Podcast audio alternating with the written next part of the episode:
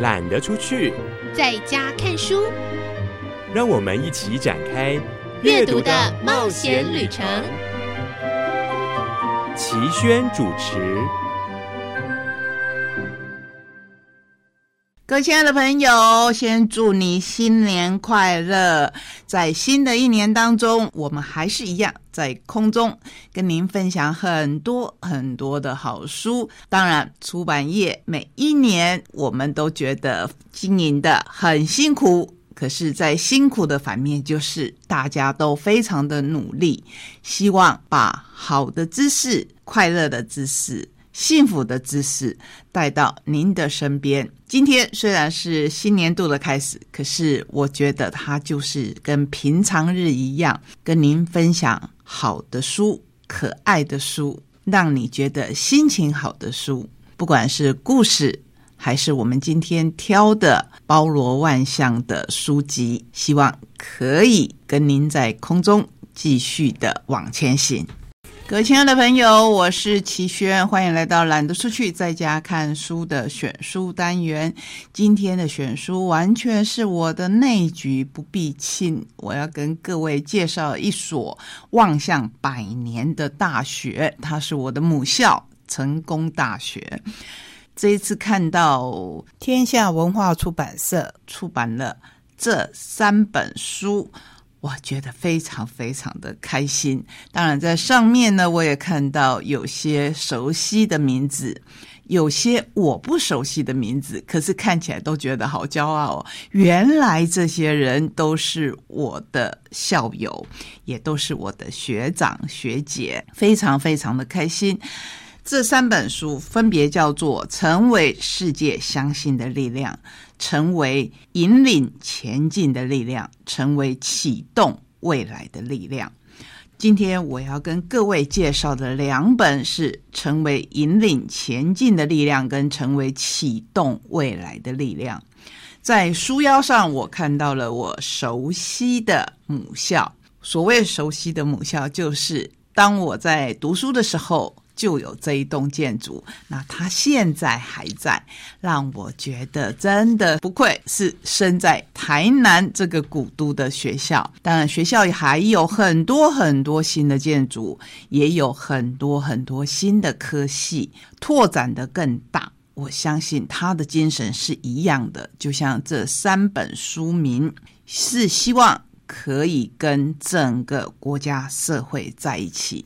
我对成大最大的印象，其实是很早很早，在我国中的毕业旅行，车子过成大的时候，我是在半晕车、半昏迷的 状态，然后听到我的老师说：“哎，大家看这个红墙里面就是成功大学，因为是国中，所以就会觉得哇。”大学离我还很遥远，至少还有三年的时间，我得先考上高中，再来思考未来的方向。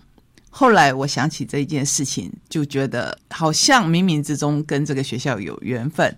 那如果要说到缘分，其实更早，因为我的家族是从台南学甲移民过来台东的，所以当我在高三即将进入寒假的那一个过年。我其实经历了，对我来讲，几乎是生平首次跟很亲爱的人道别，是我的外公。我的外公非常非常的喜欢孩子念书，因为他自己从小很穷很穷，以至于没有机会进学校读书。那个时候还是清朝的时代呢，然后因为实在是。太穷了，所以后来跟着现在我们台东的国本农场的王家移民到了台东。我永远忘不掉我的母亲告诉我的一个故事，就是在台南的时候，我的外公是糖厂的工人，那时候就是日治时代的制糖，然后他们都是要推着独轮车来运糖。那因为外公是一个非常好学的人，所以他很想要认识字。里面有一位辈啊，一样是做工的，可是这位长辈是识字的。他跟他讲说，他想跟他学习。这位长辈就说：“好，那你每帮我推一车独轮车的糖，我就教你一个字。”这个故事让我真的真的印象很深刻。现在提起来，我都觉得还会鼻酸，因为我所认识的外公是一个已经会记账、会看报纸的人。那我就想，我外公到底推了多少车的糖，才能够换得后来可以读报、可以记账？每一个字都是这么沉重的重量。可是每一个字也都是这么的珍贵，也因此移民台东，然后家里的经济比较稳定以后，他最希望的就是孩子一定要去读书，能读到多高，他都愿意让孩子读到多高。这也成为我很大的遗憾。我所谓的遗憾，就是我多么希望他能够看到我回到他的家乡读书，虽然。我当时考上外文系的时候，很多朋友笑我啊，成大有文学院吗？甚至如果说跟高中以前的同学聚会的时候，他们会开玩笑说：“你们看，你们看，那个成大的女工来了。”对，成大当然是以工学院闻名，尤其是土木工程系。可能有很多学校的第一志愿，在我们那个时代哦，是电机系，可是。土木工程系是非常非常代表性的一个系。当然，在这三本书里面，我们看到的是各个系所优秀的人才。所以，我今天很开心能够跟各位介绍这一套书。我手中只有两本，就是以未来共荣共好以及树立时代需要的价值这两本。不过，我希望，如果大家有兴趣，不管是我的校友也好，我现在还在学校读书的这一些学弟学妹也好，都可以看看这一所今年就即将过九十二岁生日的学校，如何为这个国家、这个社会孕育出好多好多的人才。先跟各位。大略介绍这一些人的名字，在成为启动未来的力量里面，介绍的是邱文燕、翁朝栋、林福兴、张永昌、张全生、陈良基、初安敏、郑世杰、杨洋、苏大成、杜元坤、陈其宏、陈热龙、吴汉忠以及张家渊。另外一本成为引领前进的力量。我们看到的是陈登利、张良泽、朱金武、王康龙、李文照、潘毅、何寿川、傅摩英、卢克修、苏玉本、安介南、孙宏以及龙应台。陈大为国家栽培出多少的人才？我想这个不用我多言。这三本书里面所代表人物，算起来那个数目字是极少的。背后代表的力量无数倍于这三本书所介绍的人。不过，今天我们挑出精英中的精英，想要跟您分享的是我母校的精神。我很高兴看到这三本书，更骄傲我可以在节目当中跟您分享我所深爱的母校。我是齐轩，也是成大的孩子。要跟您介绍的选书是介绍我母校的书。首先，我们来看看现在的校长，她是一位女校长所写的序：人才是驱动前行的关键。成功大学今年九十一岁了。那说他九十一岁，是因为这是去年底就出版的书。在望向百年的过程当中，我们始终相信，人才的养成是大学的核心任务，是驱动前行的关键。翻开台湾近代发展史，当年为了求结构性的从农业社会转型工业社会，政策上加紧步伐，培育高等工业与技术人才成了首要之务。也因此，从一九二八年到一九三四年，台湾总督府每年平均拨出约总营善经费的十分之一来建设台南高等工业学校。这是台湾最早设立的高等工业教育学府，也是成大的前身。如此高量能的投入，背后代表着对未来无限的憧憬，以及对优秀人才的高度期待。说到这边，暂时停顿一下，来说说我们对那一段历史的认知。因为在日治时代，当然日本人不希望台湾人从政，所以优秀的人才到哪里去的呢？所谓的台湾地大，就是现在的台湾大学里面培养出很多很多的医生。那台南成大就培养出很多工程方面的人才。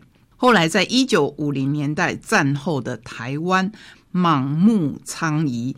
百废待举，发展基础工业与重工业迫在眉睫，孕育自成大的科研人才，在简薄严苛、资源有限的条件下，一步一脚印，由点而线而面，逐步耕耘，成为各项重大建设的骨干主力，为南台湾重工业奠定根基。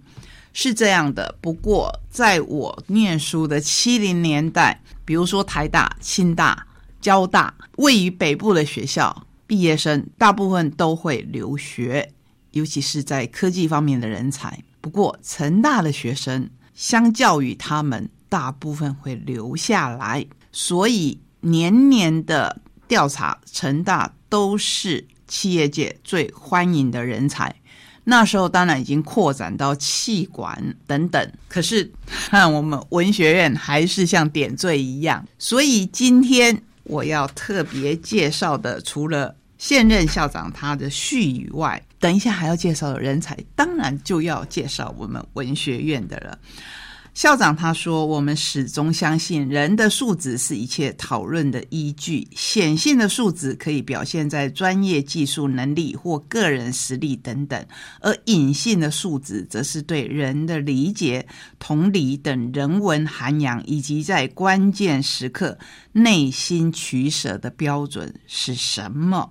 这就是我刚才说的，成大很多的学生都留了下来。”大学教育要能成就持守伦理道德标准的公民，具备跨专业与通识能力的公民，以及跨越文化、地理、政治、信仰等不同疆界的公民。唯有如此，能超持的每一个议题或面向才会完整而独特。校长的推荐序我就说到这一边，接下来要跟各位介绍的是当时。我是一个小大一，在学校，尤其文学院的风云人物，已经大四。他就是现在映客出版社的初安民。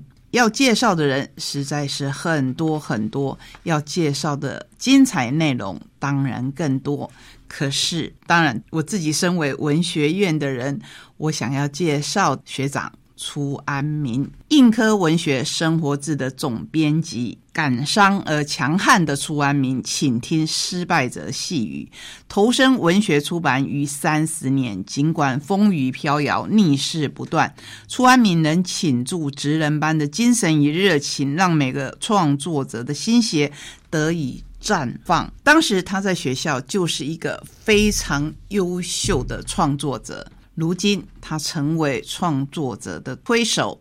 里面我可以看到他在学校的照片，当然也看到他现在的照片。听听他怎么说。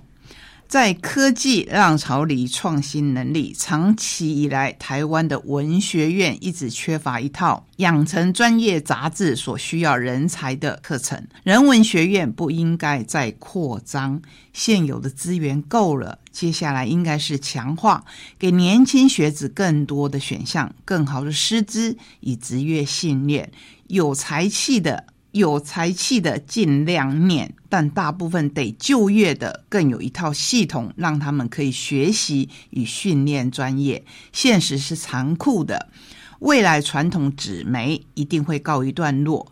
届时，文学可能会以另一种形式呈现，而且资讯也不一定靠纸本传播。这时候，编辑该具备的能力不能是自式的那一套，必须在科技的新浪潮里具备创新思辨的能力与格局，才能因应时代快速的变化。给孩子一个着落或一个出发点，他们才能真正有未来。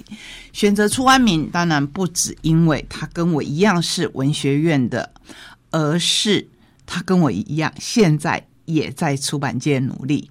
当初我们读的科系并不一样，现在我们的角色也不一样。可是我们还一直一直在，不敢说是文学。而是在人文这一块继续的前进。这本书里面还有一个可能大家也很熟悉的人名，就是陈乐融。如果你听过《潇洒走一回》，你就知道这是一个非常优秀的作词人。可是他在成大的时候念的并不是文学院，所以大学的养成，我觉得是非常基本的。怎么样？让孩子在大学的时代就建立了一些最基本的基础，然后再往后出社会，他会选择他最喜欢的，或者是他最拿手的去发光发亮。这一本书虽然说的是成大，可是在这一个时代，尤其是二零二三年，有很多影响全民的新制度。我希望未来的孩子可以有更远大的方向，不一定要选择成大，可是一定要好好的选择自己喜欢的未来，因为唯有如此，才可以看到自己的光芒，也才可以成为这个社会的力量。